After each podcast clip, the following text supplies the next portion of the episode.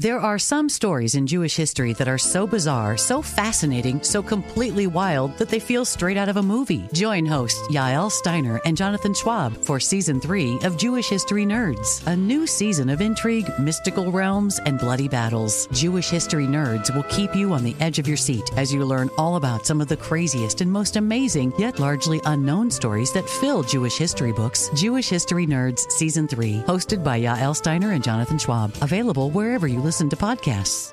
Have you heard about the social media platform for kids? It's called Zigazoo. It's a great place where kids like me can come together to make fun videos. Videos moderated by real people who review content before it's posted to the feed. I love the dance challenges. I love that it's Kid Safe COPPA certified. Uh, I don't know what that means. It means it has built in privacy protections for your online data. Zigazoo, the world's largest social network. For kids. Download the Zigazoo app today. Infiniti presents a new chapter in luxury, the premiere of the all new 2025 Infiniti QX80, live March 20th from the edge at Hudson Yards in New York City, featuring a performance by Jon Batiste. The all new 2025 Infiniti QX80 is an SUV designed to help every passenger feel just right. Be the first to see it March 20th at 7 p.m. Eastern, only on iHeartRadio's YouTube channel. Save the date at new-QX80.com. Don't miss it. 2025 QX80 coming this summer. This Day in History class is a production of iHeartRadio.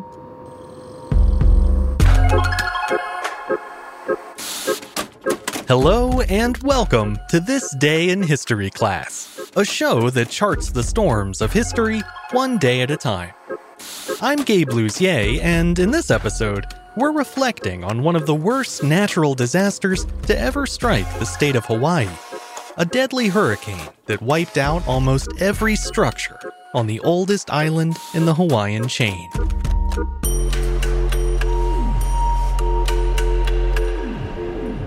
The day was September 11th, 1992.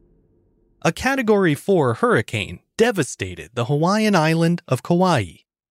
Known as Hurricane Iniki, which means strong and piercing wind in Hawaiian, the storm made landfall on the island's coast with winds of 140 miles per hour.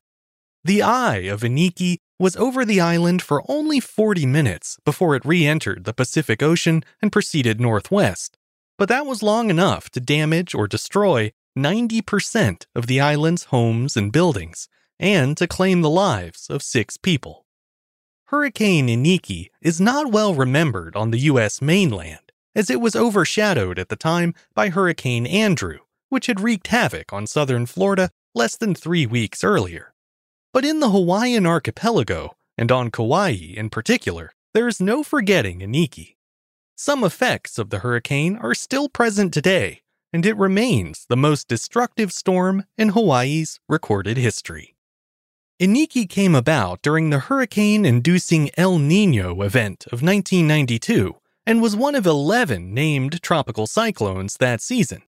It first formed on September 5th and strengthened into a full blown tropical storm on September 8th. One day later, it intensified again into a small but fierce hurricane. Historically speaking, the Hawaiian Islands have been largely shielded from tropical storms due to a surrounding band of high pressure known as a subtropical ridge. As a result, only a handful of major storm systems have ever made landfall in the island's modern history. Unfortunately, Hawaii's waters were uncommonly warm that September, which weakened the subtropical ridge and produce the bathtub like conditions in which hurricanes thrive. This effectively cleared a path for Iniki to follow, and sure enough, on September 9th, the storm made a sharp turn to the north and headed straight for Kauai. Nicknamed the Garden Isle for its untouched natural beauty, Kauai is the fourth largest island of the Hawaiian archipelago and was home to about 51,000 people at the time. Iniki's unusual movement caught the island's authorities off guard, and many forecasters wrongly assumed that it would still pass just south of them.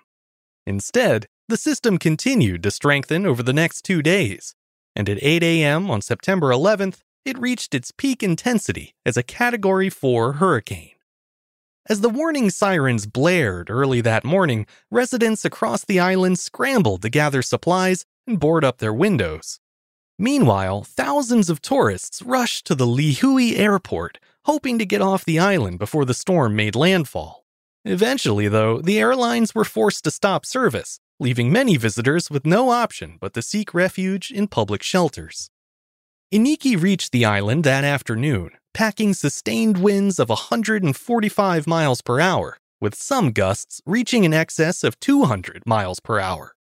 By 3 p.m., the powerful winds had uprooted trees and utility poles, torn the roofs off of houses, and knocked out telephone and power service island wide.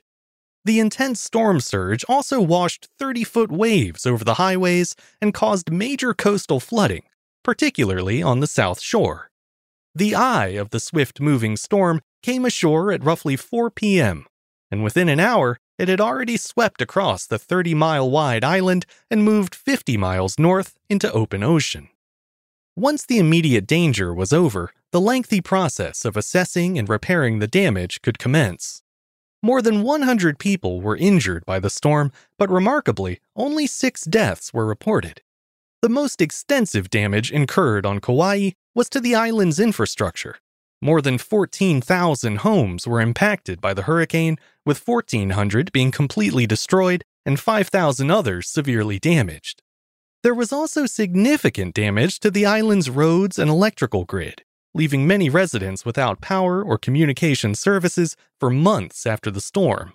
And while the south shore of Kauai took the brunt of the wind and storm surge, the damage ranged over the entire island and even to the neighboring island of Oahu. In total, Hurricane Iniki caused roughly $3 billion in damages, the equivalent of around $6.5 billion in today's money. According to Kauai County officials, it took the Garden Isle about a decade to fully recover, and to this day, Hurricane Iniki remains the most powerful and the most costly tropical storm to ever hit the Hawaiian Islands.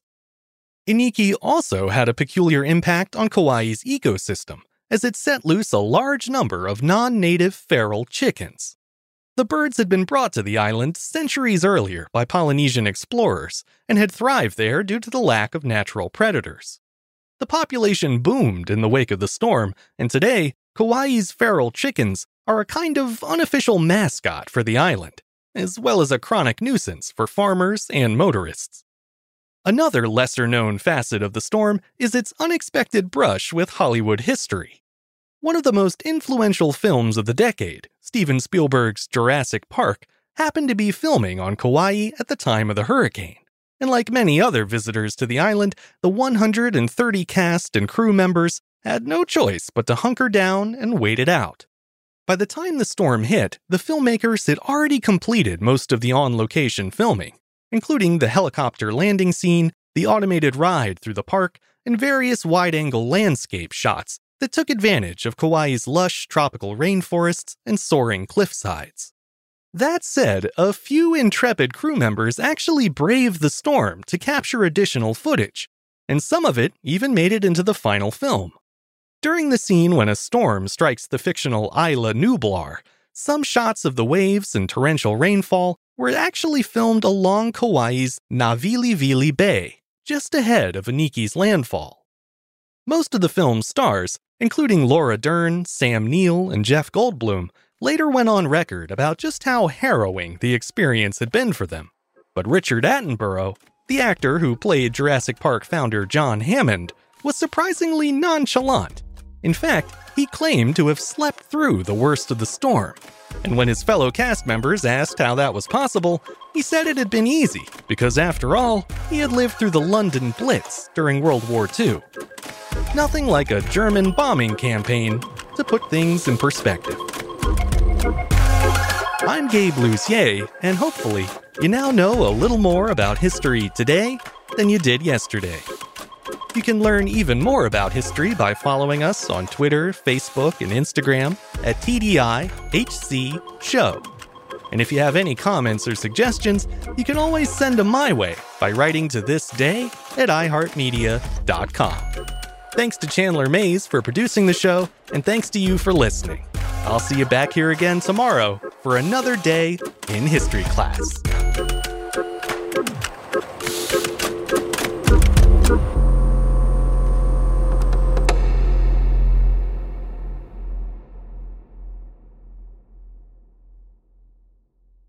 Infiniti presents a new chapter in luxury, the premiere of the all new 2025 Infiniti QX80, live March 20th from the edge at Hudson Yards in New York City, featuring a performance by Jon Batiste. The all new 2025 Infiniti QX80 is an SUV designed to help every passenger feel just right. Be the first to see it March 20th at 7 p.m. Eastern, only on iHeartRadio's YouTube channel. Save the date at new-QX80.com. Don't miss it. 2025 QX80 coming this summer. Zigazoo has made me zigzag. What I mean by that is, I swore I would never let my kids on social media, but now I'm setting them loose on Zigazoo.